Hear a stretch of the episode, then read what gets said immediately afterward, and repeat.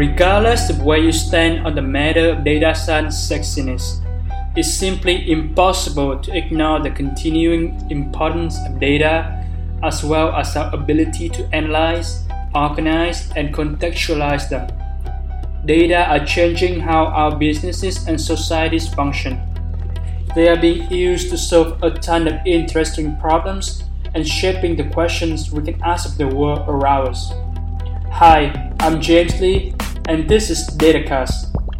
Join me for raw conversations with practitioners from the worlds of AI, machine learning, statistics, and data science. Hi, listeners. This is DataCast I hold long form in conversation with other practitioners unpack the narrative journeys of their career. My guest today is Sakib Dadi, Vice President in the San Francisco office of Bessemer Venture Partners. We primarily focus on early stage investment in developer platforms, data products, and software infrastructure. It's been involved with Bessemer's investment including Prefect, Coiled, Arcion Labs, Periscope Data, Okera, Guild Education, and Sila Nanotechnologies. Before joining Bessemer, Sakib worked at product at Viagogo, an international marketplace for buying and selling tickets for live events. So, Sakib, it is my great pleasure to have you on the show. Thanks for having me, James. Appreciate it. While doing the homework for our conversation, I uh, discovered that you were originally from Orange County in California. And then for school, you enrolled in the Jerome Fisher program in management and technology at the University of Pennsylvania. Um, so my question is twofold. Uh, first, could you mind sharing any formative experiences of your upbringing? And secondly, how would you describe your overall academic experience in Penn? Yeah, definitely. I think a lot of my sort of upbringing naturally was influenced by my parents. Um, they'd immigrated from Pakistan to America. Now it was, gosh, 29 or 30 so plus odd years ago, and eventually settled in Southern California, the Orange County area. And so growing up there, they had a lot of influence on me just in terms of like mentality to work and the work ethic that they instilled on me, but really encouraged a lot of varied interests at school as well too. And so that got me really excited about the sciences and math, but also things like history and literature. Like they really cultivated this broad, multivariate education for me. And so as I was thinking going through elementary school, high school and applying to colleges, just like what types of education I wanted. I wanted something that was not necessarily just a single discipline and something that really crossed uh, multiple disciplines as well too. And I had a cousin who he went to Penn for his MBA and he had told me about this program, the M&T program that you mentioned, which is a dual degree in engineering and business and said, Hey, you should check this out. It sounds like something that might be up your alley, just getting interested in the sciences and math, but also doing other things as well too in tandem with that. And when I got to learn a lot about it, I just thought, wow, this is an amazing opportunity. And was when I applied, I was just fortunate to get in and turned out that it was the perfect fit for me to seeing all the folks were there and seeing how they had somewhat similar interests in that it was also focused on technology, but applications of technology broadly in business and other sectors as well too. I think it ended up being the perfect educational experience for me and really exposed me to a lot of like the practical applications of an engineering degree, which is already fairly practical in many ways. But I think really tied some of the business aspects of it with the sort of sciences and maths, uh, particularly. See, so do you already know that you, you want to study something related to the application technology into business, right? Not just poor theoretical technology, but like that intersection between tech and business. When I first went, I don't think I knew that I wanted to do something like quote unquote applicable in the way of doing it in the form of business or like something that would result in venture capital, for example. I, I just knew I was interested in the sciences, maths and other things as well too.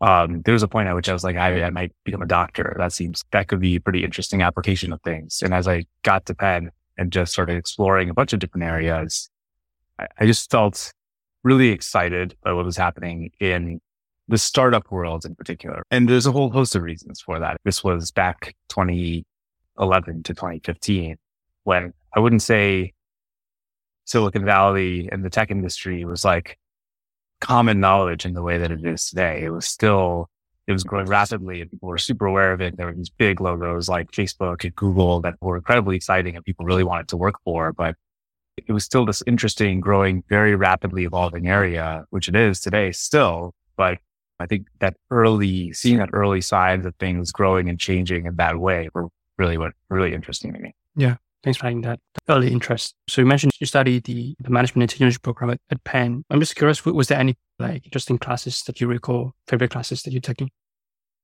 Yeah, I really enjoyed. So I'll pick one on the engineering side and one on the the business side, and then one that's like totally unrelated. Um, I'm a big history guy, so I like I took this Roman history class.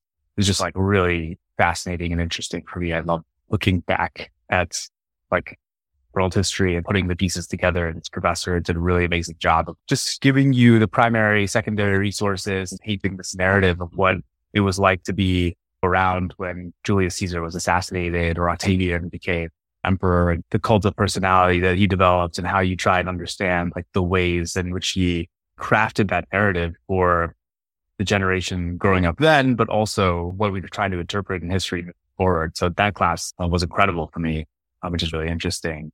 On the business side, um, some of my marketing classes were just absolutely fascinating. I, I always, uh, I, I, did a lot of work in the marketing department there, um, at, at Penn and, and, just thought it was like, they, they had such interesting approaches, both qualitative and quantitative to understand like what works from a marketing perspective. And a lot of it was brand focused. And obviously that's changed now recent years because there's so much happening in the performance advertising world with the Googles and Facebooks of the world dominating market. But this gave you insight into how you do brand marketing and even to a certain extent performance marketing in a very qualitative and quantitative way, which is cool. And then the last one in the engineering side, I loved this, this class on semiconductor physics. I studied material science and it gave you this perspective of how these computers and phones and devices that we all use, like the basic components of them being the transistor, which powers or, or the fiber optic cable, all of this is powered by deep material science work that was done starting with quantum physics revolution in the early 1900s, all the way to Bell Labs and the work and research that was going on there to Fairchild and Intel and the other semiconductor companies that grew up in the Valley in, in the 60s. So you've got the history of that evolution, but also the science of that evolution, which was really cool to see. Yeah, thanks for sharing those classes. Seems like you have very wide-ranging interest from history to engineering to marketing, which just make it a very holistic undergrad experience. Besides academics, you also took part in uh, summer internship as a material science engineer at Innova Dynamics and tech investment banker at Morgan Stanley. What valuable lesson have you learned from these internships? Yeah, I did those internships somewhat intentionally. I wanted to try something that was very engineering focused and something that was very business focused. And the Innova Dynamics internship is this company based in San Francisco. So it was my first exposure to SF as an adult. It was uh, a company that was just embedding silver nanowires into like plastics to help create flexible touchscreen displays. So like incredibly interesting technology, like fascinating. It also gave me a really good insight into like what being a material scientist would be like and it was very research heavy and very lab heavy as well too, in particular, which was interesting in its own way. But it very quickly made me realize that's probably not what I wanted to do long term, despite having a lot of intellectual interest in, in sort of the field and, and position. So it did what the internships I think are supposed to do, which is tell you what you're not supposed to do or what you shouldn't be doing with your, with, with your career. And so in the next one, I decided, Hey, I want to try something more business oriented. And I, I can't think of anything that's more quote unquote business schooly than like investment banking. It's probably the most business school type of internship you could possibly have. And uh, I worked in Morgan Stanley, their tech investment banking group. It was just uh, like a really interesting learning experience, getting to see what those jobs are actually like. And I think folks who go into investment banking are generally incredibly hard workers and incredibly smart. But again, coming out of that one, I also realized that was not the right career path for me. And it, wasn't necessarily the long hours per se. It was more, I personally didn't feel like I was learning all that much. And I really wanted a career early on where I felt like my learning curve was incredibly steep and incredibly high. But I did confirm at least like these things we were working on, which were IPOs or, um, M&A transactions and just decks to understand where things are trending for our clients it's actually really interesting work. Like when you look at the content on it, you'd be like, this is fascinating. And so I had the sense like going in that direction was where I wanted to be. Although coming out of both of those internships, I, I didn't really know exactly what that meant for even a career in the short term, let alone the long term. Yeah, it sounds like you deliberately try to experiment different career path and get a sample of what is it like to be an engineer, what is it like to be a banker, and then figure out where you want to be in the long term, right? Totally. And I wouldn't like, I think I give this advice to a lot of people too. It's try as many things as you can early on and just see what you like and what you don't like. And with the internships, especially a lot of young kids in school are like, Oh my gosh, this internship is going to set me up for my junior year internship, which will set me up for my post college and my MBA. I have my 10 year plan, not even my five year plan. That's really not the point of the internship, I think. Um, I think it's actually just try stuff and see what you actually like or don't like. That's okay to say no to something. Yeah, perfectly. So that transition super well to my, my next question. So after graduating from Penn, you joined investment venture partners to partner with builders creating the future through new technology. So my question is twofold. First of all, what motivated you to pursue a career in venture capital? And secondly, what about Bessemer's philosophy that attracted you to join the firm? Yeah, I would be lying if I said that I knew I wanted to do venture the whole time. It was totally an accident. I had no idea what it was. Truly, it just it, it, hap- it so happened that Bessemer would recruit sometimes for undergraduate students who were interested in joining at the very junior level as an analyst. And I just happened to wander into a Bessemer information session, get to learn about what the role was and thought, Hey, this is cool. I might as well figure it out and see if it's something worth pursuing over the long term. And as I just got down the process, I got to learn a lot about what it meant to be a junior investor at a firm like a Bessemer, where they've been doing that type of program for many years and thought it was interesting. And I was fortunate enough to get the position and it was off to the races from there. I think from the Bessemer perspective, like what I learned as I was going down the process was they just let you, it, it was two main things in particular. They give you a ton of independence. You are in some ways not totally, this is a little bit exaggerated. You are dropped into a room and go told, go find really interesting businesses and, and markets and help us discover what the next like Pinterest or Twitch or Twilio could be. So you get a ton of responsibility as somebody just coming fresh out of school, basically with literally no real practical experience. And you get to talk to people who honestly are much smarter and much more educated and talented in so many ways than you are. And you just get to learn from them, which is incredible. Um, and then the second piece being intellectual odyssey, like Bessemer talked about itself as a place that's very thesis oriented. You have to go very deep into spaces and understand what's happening in the markets and try to make investments in the best companies from seed to growth all the way until pre IPO stage. And I do think that's true. Like we actually really like doing the work. And I think it lends itself, Bessemer at least, as a place to people who are incredibly intellectually honest about, Hey, I think this is where things are heading or, Hey, I disagree with you. Here's why. Or, Hey, we made this investment and it worked out for this reason. Or we made this investment and it didn't work out and I made these mistakes. We had these sort of open conversations about what is working and what isn't that I think is pretty unique, at least from some of the workplaces that I've seen and heard of.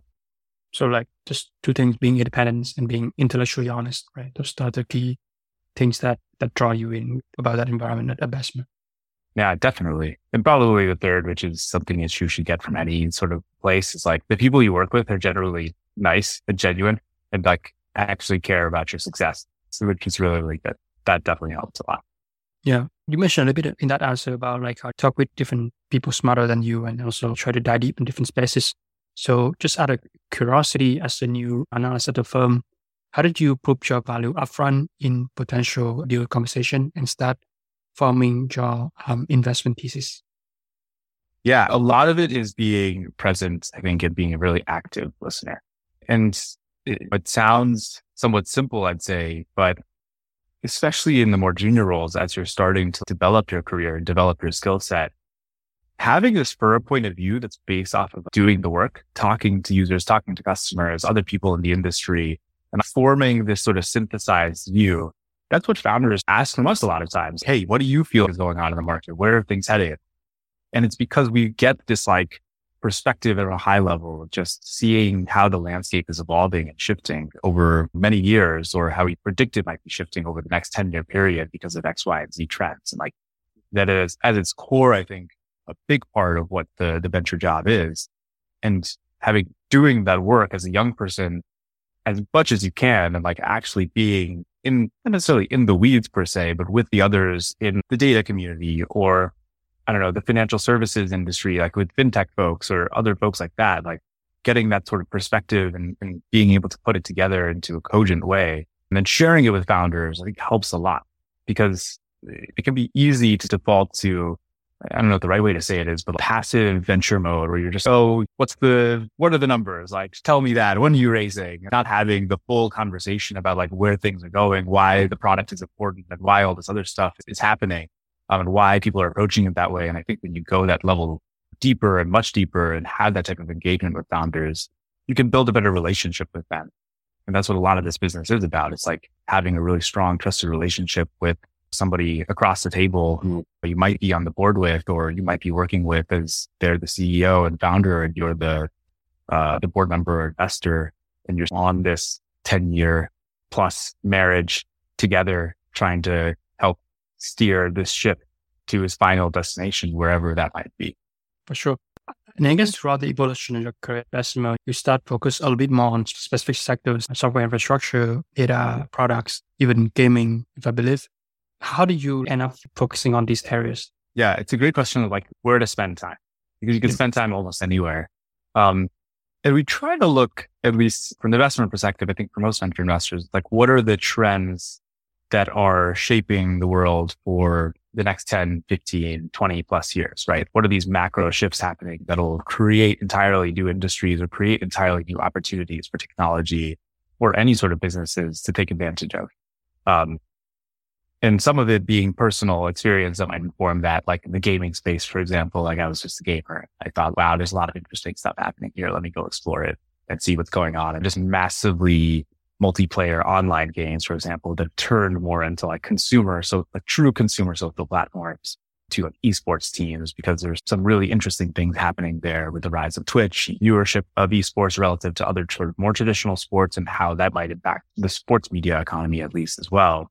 And then in folks like in spaces like the software infrastructure, data infra- infrastructure landscape is obviously now looking back in this massive shift to cloud, starting with the launch of AWS and now just massive explosion and growth of application software companies, as well as the infrastructure layer that powers many of those companies and a lot of other businesses that aren't traditional technology companies per se.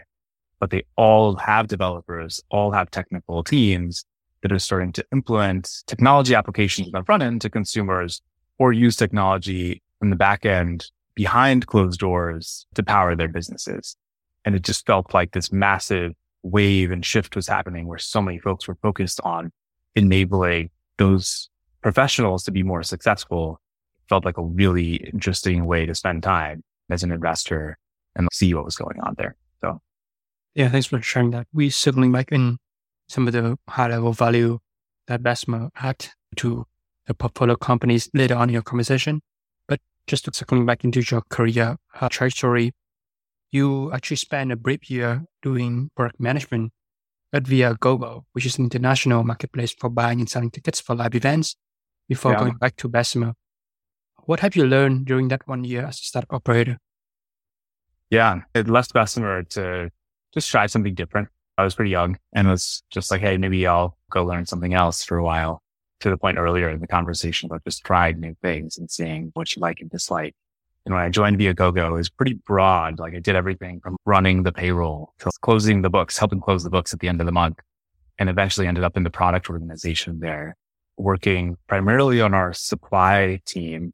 We had a bunch of things around the supply side where we were finding folks who were selling tickets and enabling folks to sell tickets more effectively. And it turned out that it was actually less of a product role per se and more of a data science, data analyst role. We were doing things like classic BI reporting. Most of the PMs were all really SQL fluent and everybody at the organization valued folks highly who could derive insights from themselves from the data. And we also did things like experimentation and sort of data labeling in house that I didn't fully appreciate that were very unique to the organization at that time, but turned out were incredibly valuable for the business and helped it grow to massive amounts of revenue over a fairly long period of time, just pushing in one constant direction on excelling at um, data in the organization. It, it, turned out that experience just exposed me even more to this software infrastructure and data infrastructure land. Wow, people who actually do these sorts of things that aren't as sophisticated as, I don't know, reinforcement learning at scale can create really valuable businesses as a result. And it was going to be a huge differentiator over the long term. So it was great to just see one, what the actual nuts and bolts of companies look like on the inside, which is not always as clean and organized as perhaps investors might like to think, but that's okay. That's just how things naturally are. And secondly, just expose me to this sort of really fascinating area, data infrastructure in particular, that's grown so much over the past, call it 10 years now or so. And there's so much room to grow, I think, still for a long period of time. Yeah. Thanks for sharing that. So just appreciating the, all the bumps and curves along the way of working in a startup and also appreciating like the importance of, of data to make business decision. Those are the the key learnings that you acquire from that time at Viagogo. Yeah, would ultimately drive you back to Bessemer. Yeah, I enjoyed the Viagogo experience and learned a ton. I did miss the venture experience though. And that was really the main thing. It was the ability to learn about new spaces and talk to really like folks doing incredibly interesting things every single day. That like energy you get. I don't know if you could find it in any other industry, honestly. And that's what keeps me, that was what, that's what brought me back to, to Bessemer and what keeps me going every day, really. Being able to like partner with these amazing folks who are like just doing truly world changing things and creating something from pretty much nothing. It's a pretty special thing to see it's a pretty special thing to like learn about and see how the technology landscape is evolving as well too, um, and how those folks are powering it. Yeah. Thanks for sharing that answer. So going from that sort of abstract level of partnering with world-class entrepreneurs down to like the details, I would love to investigate few extra investment uh, in the domain of developer-centric platform. You were involved with Bessemer investment in LaunchDarkly and PagerDuty. Um, what are some of the key factors uh, that triggered your team to make this investment? Yeah, we have a whole sort of article even on developer platforms and these eight laws that, that we look for. There's a few, well, I'll point out one in particular that I think is the one that like the most important or the most notable. Not to use it a lot. It's just love from the community or developer advocacy. I, I, maybe is the more modern way to say it. But these are things that sometimes you can quantify and comes in like usage metrics, seeing someone adopt it and then use it more and more over time. That's classic sort of product usage, or it shows up as a, you know, um, sales number as like a net dollar retention, for example.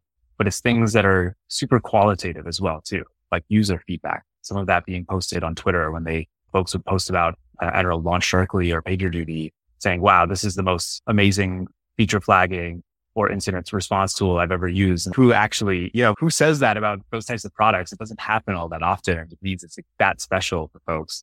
Or when you talk to your friends or experts or developers in, in an industry, you hear, wow, this has totally transformed our business. We couldn't have done it any other way. We tried all these other products and this is the only one that really worked for us. And here's why. And you just hear the folks gushing about the product it gets us really excited to invest in those types of companies. And so it was LaunchDarkly and PagerDuty are really trends on those themes and also empower developers to do their work better. I think why developers seem to love those products or DevOps practitioners seem to love those products. The same was true for other Bessemer portfolio companies, the developer platform space, like a Twilio, a SendGrid or an Auth0 or Ashi, for example, as well too. Yeah.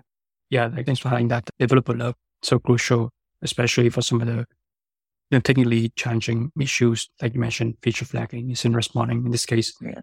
In the domain of data infrastructure, you have worked with companies such as Coiled, Prefect, and Arcion Labs. What about the products in the team of these companies that resonate with you? I'll start with the teams. All three of those teams have really deep expertise for many years in the data space. So like Matt from Coiled, Jeremiah from Prefect, and Gary and Raj from, from Arcion just have uh, a lot of in-depth knowledge on the data space in particular. And you, that's a lot of what is what you look for is maybe not necessarily a long history of expertise, but a lot of empathy for the user themselves, right? I think that comes from the founding team in a way that it can't really come from anybody else. And all three of those teams in particular had that, some of which was informed by like these long experiences in just working for companies that touch these data problems at scale in these ways. And the products again looked for, wow, this totally changed the way we do work. This is something that we tried a bunch of other folks perhaps, and it just didn't work in the same way as like an Arcion or change data capture in, in, a streaming way or a real time way or Prefect, like our Airflow DAGs keep breaking or Airflow breaks for us in this way. And Prefect actually is a lot better for this reason. And here's why. And, and we love it. We're starting to, to use it more and it shows up in the data as well too. It, it happened from both a team and a product perspective to follow some of our developer laws as well too. Yeah. And we definitely touch on some of the, besides the product team, I think like another big criteria in a decision is probably the, the market pool as well. And we'll talk about the market a bit later on in our show. Yeah. And then finally, at like Bessemer also have some articles about investing in products that enable entrepreneurship. And yeah, most notable one that I kind of come across, Guild Education and Tribe. Yeah. Can you share some details behind some of these investment decisions? Yeah, I'm not sure Guild is like an enabling entrepreneurship company per se. I can share more about the Guild investments as well too, though. We could talk about Tribe first, and I can go back to Guilds. But Tribe is a community management platform so it helps folks like a creator to a SaaS business to a larger enterprise manage their communities. And we saw this trend even pre-pandemic of folks build solopreneurs, perhaps is maybe another way to say it, creating really interesting businesses online because they could reach a virtually infinite number of people on the internet and find their niche community that was willing to provide them with an audience that was monetizable to an, to ability to create a standalone business around it. And those were podcasters, for example. Those were e-commerce businesses that came about during the rise of Facebook advertising really coming into to its own with folks like a Shopify, for example, where, where we were early investors as well too. And, and there's just a continuation of that theme that we saw there, but in a variety of industries and community being one where we see the podcaster, the e-commerce brand like a Glossier that start with this like really solid community of folks that they've built up in some way and want to manage them or at least put all the activity in one place for them to interact with and, and have their own site to be able to, to have an audience that they can share their work with as well too. So that's at least in the tribe side. Of the guild side, I'd say there's multiple reasons for it, why we made that investment. It's a corporate it's an education as a service platform or as a benefit platform where they partner with folks like Disney and Walmart and some of these larger Fortune, you know, 500 or even 50 companies that provide them with or provide their employees with education as a benefit. So you can take classes and get them the accredited degree, which is an incredible proposition for their employees as well as also for the employer who wants to retain folks and upskill them and uplevel them. But the, the CEO, Rachel, is just like force of nature. And I can't speak highly enough about her. She like, she shared the vision and what she was building. Uh, I don't know, you, your jaw drops. You're like, wow, this person's really smart. I'm really going to figure this thing out. And I believe them. Um, and she's like incredible in that way. And I, I think that's really a big reason. That's why we made that investment, even though it doesn't fit, I'd say like on any explicit one core focus area. Like we knew we were going to be doing an education as a benefit company we'd done education or a tech investments, but her vision was just so special that it, so it just compelled us to invest really. Yeah, thanks for highlighting those the detail. Yeah, it sounds like sometimes you come across very special products, even though the company doesn't fit into like a particular focus, you still compel your team to go for it. Yeah. Um, reflecting on your experience as a board observer on the cap tables of different stage company like Bessemer, what advice have you given your portfolio companies in hiring decision and navigating go-to-market strategy? In navigating hard decisions and go-to-market strategies, those are two sort of separate questions. I think on the go-to-market side, I think I think it's listen to your customers more than anything, right? It, it, like we tend to, or investors might tend to over rotate on particular go-to-market strategies. I think there's like a obsession with PLG right now, like bottoms up adoption and selling from the bottom and hopefully expanding over time. In some instances, that's great. If you can pull that off like Twilio, where you just have tremendous pull from developers who are willing to put their credit card down, pay for it, and eventually over many years grows into these large enterprise type of deals, that's fantastic. But not every industry has that. And so don't over rotate on that type of go to market just because a lot of other people are doing it and talking about it. Like that might not be right for the segment that we're in. Like you have to figure out who the user is, who the budget holder is. And those two things may not necessarily be the same all the time. And I think that is somewhat the case in the data space where data analysts and data scientists don't have budget exactly in the same way that I think developers do. But budget might live with someone else in an organization that isn't the explicit user. Although the data scientists and data analysts might have a big say in that sort of decision making process. So that's the one thing. In terms of hard decisions, it's totally varied and totally depends. Every company, I can't think of a single company in, in the portfolio that I've worked with that hasn't had to make a hard decision at some point, whether it be about like, should we go out for this fundraising round, which actually is a really hard, big decision to make. Do we make this key executive hire? Which, which one of these hires should we make? Do we have to scale back the company right now and, and reduce our burn? Do we have to pull back on some of our marketing and sales expenses or try to dial back on other types of expenses. These are all really difficult decisions to make. Mm-hmm. The only thing I could say that is universal across all of them is like trying, at least from a board to a founder perspective, have really honest and open conversations is the best way to do things.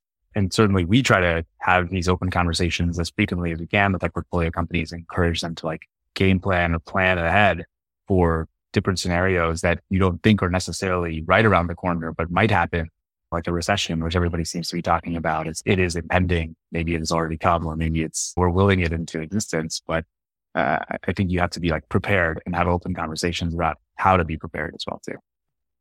Yeah, absolutely. I guess another point that I came across in addition to the things that you already mentioned about supporting the entrepreneurs that Bessemer have a lot of like resources, right? Like operating partners, like services to educate the portfolio companies. I, I was browsing the, the website just yesterday, and there's like anti portfolios and memos company that the firm is and invest in the past. There's even like the pricing costs on how to make price and the cloud index, those mm-hmm. kind of thing. Can you give just like a high level overview of some of these different services that Bessemer, you know, added to your entrepreneurs? Yeah, there's a lot. I'm not sure. I, a high level overview still might take some time, actually. A lot of it is public, or much of it is public.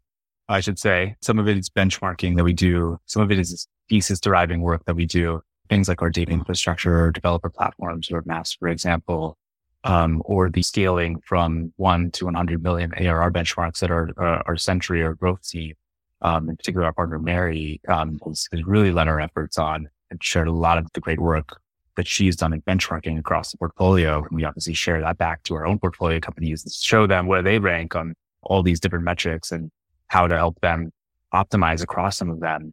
And yes, we do have an operating advisor network as well, too, just folks in the Bessemer network, like VPs of product at portfolio companies or CFOs who've gone through experiences that companies might have to go through throughout the life of their existence from founding all the way until the IPO and beyond stage, whether it be making that sort of first marketing hire or first sales hire to hey, we're about to go public. And how do we get ready to do that? They're like, we want to go public. How do we get ready to do that?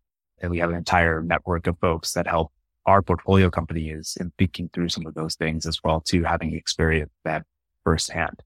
There's also a whole other set of services, you know, a lot of community events that we do. Founders often tell us that the, one of the biggest things that they want is just a more of a community with other founders like them. Like it's a pretty lonely journey oftentimes. And so being able to spend time with other folks who are going through the same things is just really invaluable for them. And we do help with things like hiring for key executive positions as well, too, like that VP of sales or VP of marketing or the CFO that, that you're thinking about that can help accelerate and take the business to the next level. Yeah. Thanks for all, all those high level services. And in, in particular, back to the point about intellectual honesty that you brought up in one of your earlier answers, Bessemer published uh, different roadmaps, which is basically some of the deep dives, mm.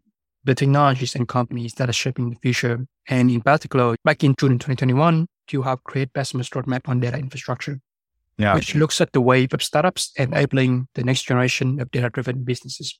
Can you dissect some of the driving market trends, the five theses on the data ecosystem, and the guiding principles about Bessemer will invest as outlined in the roadmap?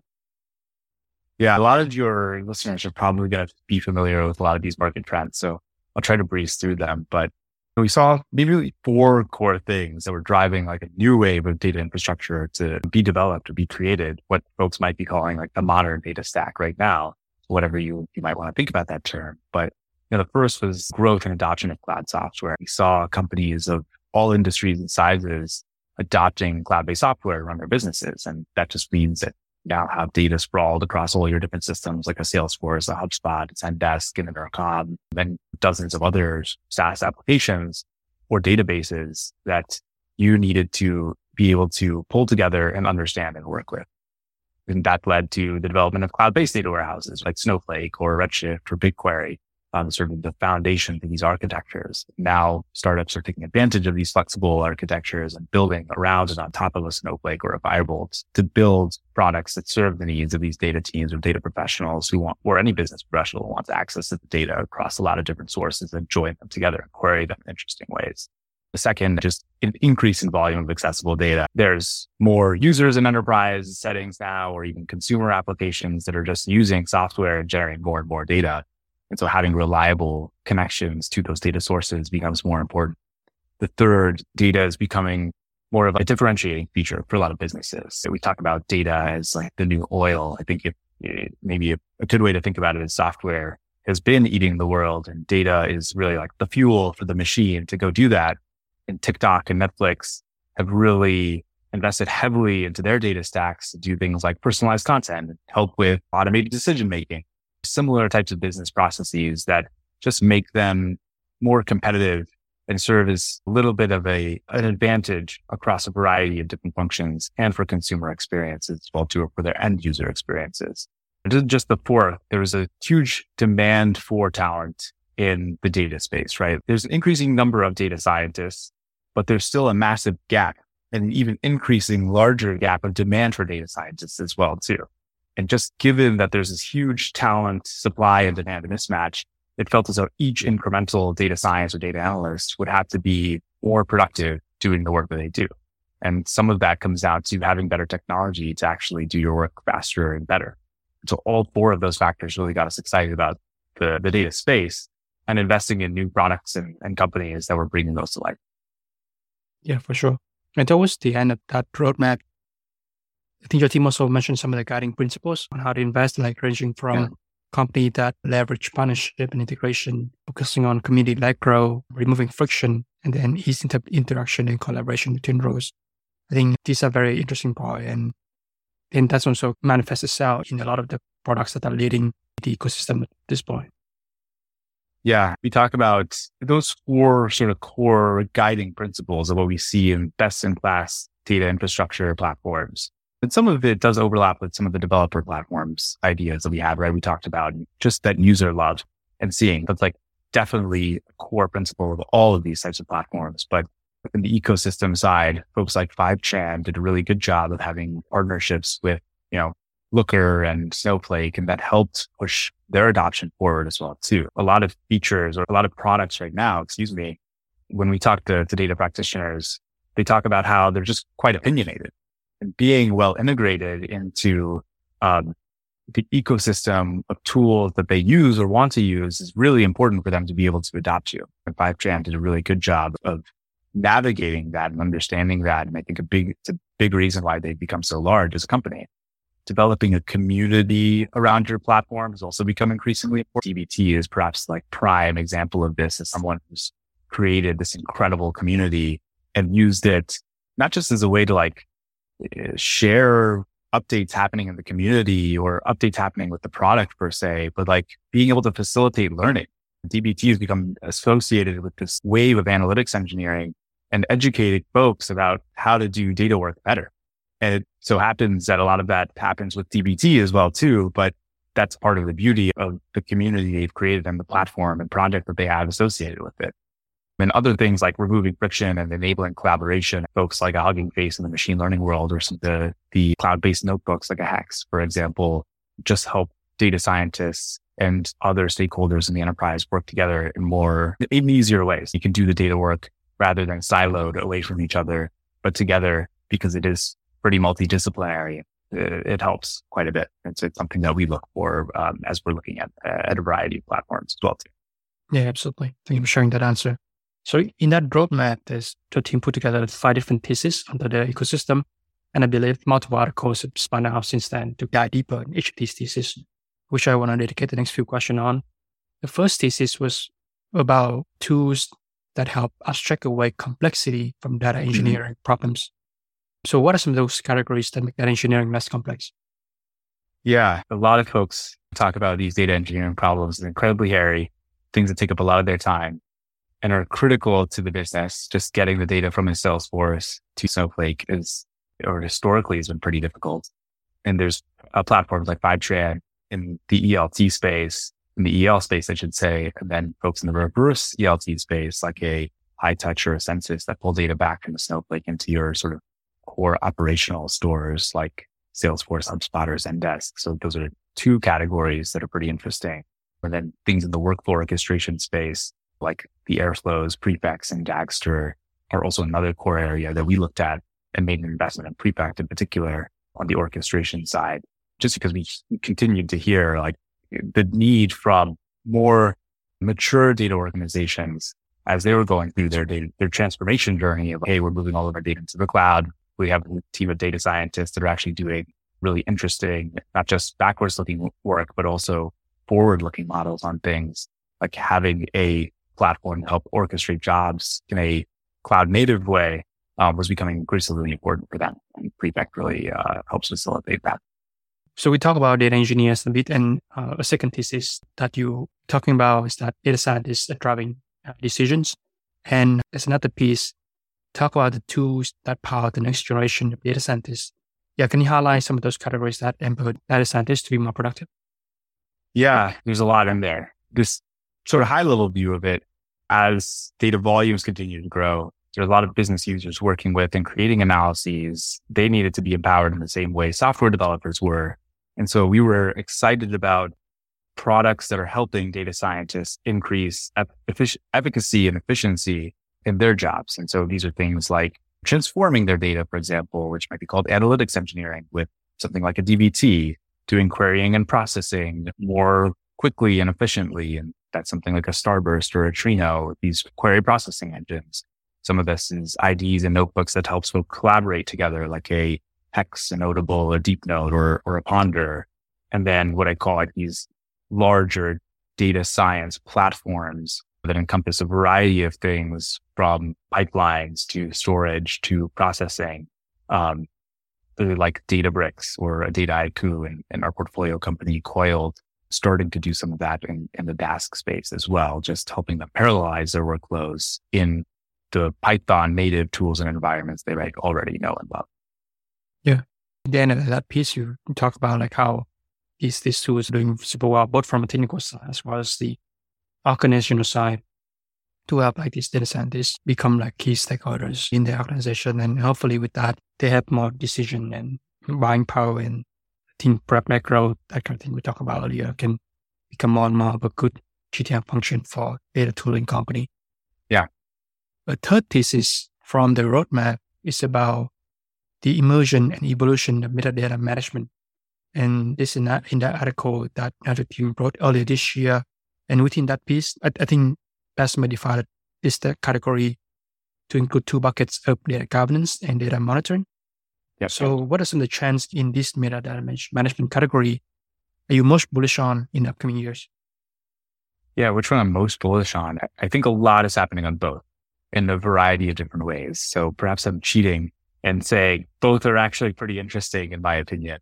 Um, and we see on the governance and management side, there's data catalogs, there's folks in the privacy space, folks in the lineage space, which I think also dovetails into some of the monitoring approaches. And you see some like a Monte Carlo take a very different approach than a great expectations, which also has a slightly different take than a data fold, for example. Uh, but both of those two areas are pretty interesting. I do think in that space in particular, we're probably going to see a lot of consolidation of feature sets in both of them when you listen to sort of users talking about the data catalogs, the privacy and access and control tools and the lineage tools and some of the observability features that they want, a lot of it seems like it will become encompassed in one broader platform. They aren't just looking for one thing, but they do want a more full suite there. And so folks are figuring out which wedge is the most interesting. And I think in the governance space in particular, there's a really a strong wedge to be had there, just given that it's so top of mind for a lot of IT departments. Access to data is like this really hairy, complex and important, essential pain point. And it seems to be becoming more and more important. We have a portfolio company there called Okera that, that helps enterprises do some of that. There's writing that tailwind. Yeah.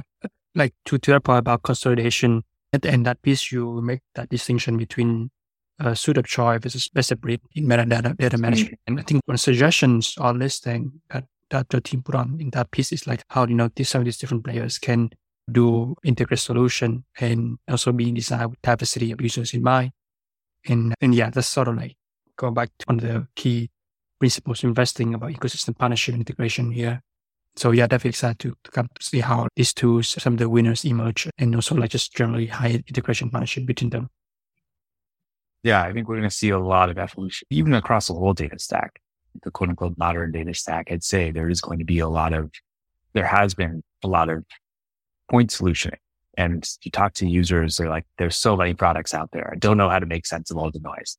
And so I think that does point to a certain amount of like tool fatigue where platforms are going to add more functionality on other sides of their product to make it easier for users to make a decision and say, Hey, I'm getting the governance tool here. I'm getting the data, full data engineering platform that I want here to be able to put data into a Snowflake or a Databricks or something like that. And then I do all of my sort of like analytics engineering work or core data practitioner work through a DBT or a similar style platform like that. The thought is about the evolution of machine learning infrastructure and recently published this very detailed post on unpacking that evolution. Yeah. So can you talk about the market accelerants, some of the trends in the ML stack, as well as the growing opportunities for the ML industry based on that research?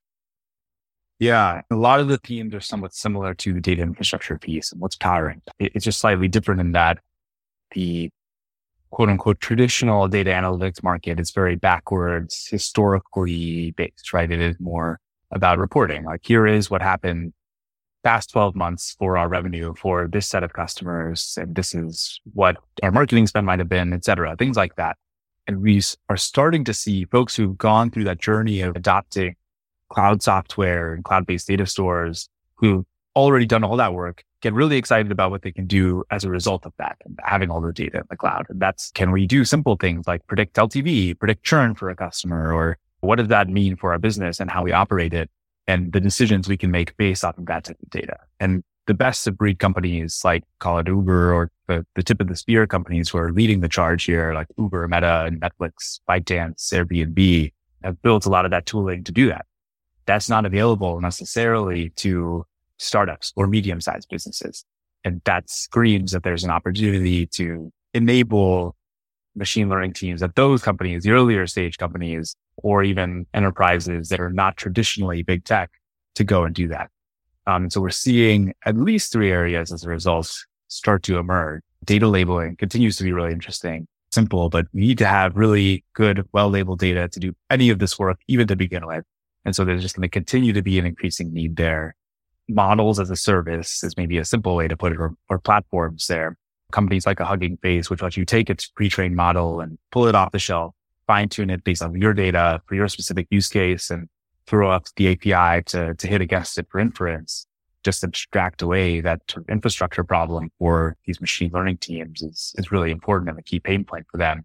And then new databases like a vector database in particular, which helps you pass unstructured data through a model and store the relevant features for them, which just empowers you to do more interesting work on top of it. That might be things such as faster search or powering a recommendation system that historically might have been limited to, to something like Amazon or Netflix, for example. Yeah. Thanks for highlighting those different trends and accelerant as well. Just a few months ago, that Bessemer just released mind highlighting those key trends and opportunities presented in that article? Yeah, I think I'd call out three major trends. We're moving from batch to real time. People are demanding data with much lower latency and platforms like can Imply based off of Druid or a StarTree based off of Pinot or enabling that with their OLAP databases and then front ends that also help you develop analytics for your end users as well, too, in a real time fashion. Then augmented analytics. So adding some amount of automation on top of the analytics, whether it be for root cause analysis and just being able to triage incidents or triage things happening much more quickly, something like a Sisu data, for example. And then vertical specific applications where they might be much, much, much further behind on sort of the, the adoption of data infrastructure explicitly and hiring a data scientist being able to provide them with the tooling to understand and work with their data is becoming more important. That's folks like in optimal dynamics, for example, like trucking logistics and helping them optimize trucking routes. These are like pen and paper type of processes that um, haven't been taken to the cloud or haven't been taken to software just yet. Um, and collecting, storing, sharing that data and, and helping them optimize their routes is important. Or things like Syndio and pay equity analysis, where know, folks didn't really have the ability to do like great cuts of their pay equity data to understand where they might sit relative to the benchmark of other companies and other roles in their sort of bucket or industry or in their title, perhaps just understand like where they sit and how the organization sits as a whole. It makes it easier for them to remediate and resolve those pay equity gaps. Yeah, thanks for highlighting those areas of uh, opportunities. Just brought up this whole thing about roadmap. I could see that this is very comprehensive research that Bessemer had, had done. Yeah for the whole industry at large, what has been general perception from the market fathers, practitioners since Georgia team released uh, this research almost a year ago now? Yeah, for at least sharing the research, it, it's been great to see some of the reception to it. I think people really do appreciate seeing some of the things that they're seeing on the ground, at least as founders or whether they be users as well too, or buyers perhaps that saying, Hey, this like sort of lines up with what we're thinking about this. That's great. And it does highlight to me that we are still really early in this entire way. You know, Snowflake is this really big company that has gone public and we're all talking about it now. And it, it's a fantastic story, but it's easy to forget while you're in it that we're still, I think, in the very early days of like cloud based data infrastructure really taking the whole world by storm. It is somewhat still localized to, let's the like early-ish middle adopters. And there's all sorts of other tooling around it that will mature and grow much, much, much larger. And that's not just in tech, but in non technical businesses as well, too. Um, which is really exciting as an investor. And I think it's also a founder and somebody who's a practitioner in the space, those are really exciting trends to be a part of in one way or another and just see upfront. Yeah. Thanks for painting that optimistic vision. And finally, to kind of wrap up our main um, question, I also noticed that besides data infrastructure, you have shared a couple of investment perspective on other areas such as climate change and even student builders alongside your co-workers. Right. Can you briefly touch on some of this interest in these uh, areas? Yeah, as I mentioned at the beginning of the conversation too, like we we we like to focus on trends that are shifting the world and what that might enable. And those two are informed by, by that pursuit of what is happening today that might impact the way we consume energy or um, consume content or become educated um, over the next 10, 20 years. And it's pretty clear to, you know, myself and my colleagues that a lot is happening on the energy side. We're making this massive transition to renewables. It's just a fraction of, you know, energy generation today. And it will grow to a much, much larger portion of energy generation over the next 20 and 30 years. And what happens when we put solar on roofs and wind in the ground or offshore, um, have batteries and electric vehicles running around everywhere or on the grid or in homes, um, and a bunch of other transitions that um, really change the way energy has been consumed and generated that hasn't happened in decades, maybe more. And that means a lot of interesting businesses are going to come out of that as well, too, whether they be deeply technical, like materials types of businesses, um, or software businesses, or just SMBs, main street, quote unquote, SMBs that put solar on roofs, for example. And then on the student builder side, we're starting to see with the explosion of content online on platforms like a YouTube or a Coursera. It's like basically free. There's also a whole set of folks who are educating themselves online, sharing their work online and sharing it back with the community and helping others learn as well too in a more sort of community oriented way. And that's particularly exciting for I think the way we're going to see education shift. We were all forced to experience that in 2020 and 2021. And while I don't think traditional educational institutions are really going anywhere for quite some time, there is going to be a different way of learning that emerges over the long term as well too as a result. To both this topic, I think you were also involved with companies like Sila Nanotechnologies and uh, Piazza, right? I think those two kind of like editing these two teams that we talk about. So Sakib, at this part conversation, I want to move to the final closing segment in which I'm going to ask you three rapid fire questions and you can provide quick answers for the listeners. Number one, uh, name three people in the venture capital community whose work you admire. Okay. I'm going to choose non-Bessemer people to not push the Bessemer agenda too much. Who are three folks in the venture community that I admire the most? One, for sure, especially in the data space, Sarah Catanzaro from Amplify is like just her perspective on the world of data and infrastructure. She shares a lot of it on Twitter. Is I just find her incredibly insightful and have a lot of respect for the investments she's made, as, as well as the Amplify team as a whole. They're quite good. Ed Sim at Boldstart is the second, probably. He's like this, um, he calls himself like a day one investor. He's like the first check in, has really strong conviction and founders and teams building really interesting, you know, companies from the outset and was early as a result in folks like Snyk and BigID for example, and probably a ton of others that I'm just not remembering. So I just admire him a lot for his conviction. Then Mike Speiser at Sutter Hill, which is, he has a model that I think is almost impossible in some ways for traditional venture firms to emulate by incubating really world changing businesses with incredible founders. And Snowflake is perhaps the, the most obvious one right now, given where it's, where it is today. But Sila Nanotechnologies was also a Sutter Hill incubation. And it's pretty special to see someone who's helped facilitate both a data infrastructure business as well as a battery materials business at the inception stage and support them for, for really long periods of time. Absolutely. Number two, name one book that you would recommend for people to cultivate better foresight. Yeah. The one book I, mean, I love, and I think it has helped me develop better foresight, is a book called The Idea Factory. Actually, I'm not going to remember who the, the author was which is perhaps uh, silly of me, but people should look it up. It's a good book. It's not directly about foresight, but it's mostly about like Bell Labs in sort of the, the 20s, 30s, and 40s, and how a lot of the technologies that power computers and the internet were developed there over that time frame. Um, it just gives you this appreciation for the things that have to come together from a sort of market and team perspective for really interesting foundational sort of technologies to come to fruition. It helps us to answer that, uh, help me at least think about that question of like, why, why is this big change happening now that creates interesting opportunities in the startup landscape over the next 10, 20 years or so? And a lot of value to be created as a result from there. And sometimes some of that value isn't even captured by the person who's created that revolution. T hasn't really been the major beneficiary of the transistor work and the information theory work of folks like Shockley and Shannon that happened at Bell Lab yeah, I think this connects super well to like your point all, all the way back earlier in your chat on like favorite classes pen, right? When you talk about like the history of science, I think history of semiconductor uh, and I think Bell Lab is like the model of a lot of the research lab these days to emulate given the technical innovation that they have released for the world. Broadly. Yeah. yeah, I think this book just highlights my history nerd status.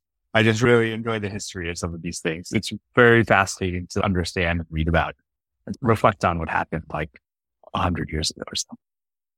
And finally, imagine that you can send out a single tweet to all the early career VCs on Twitter. What could you tweet about? Stop tweeting. Here's what I would tweet about. I'd say stop tweeting. I'd be a little facetious there because I do like Sarah, for example, tweets not like it all day, every day, but she shares knowledge and insight that I think is really valuable to a lot of folks in the community.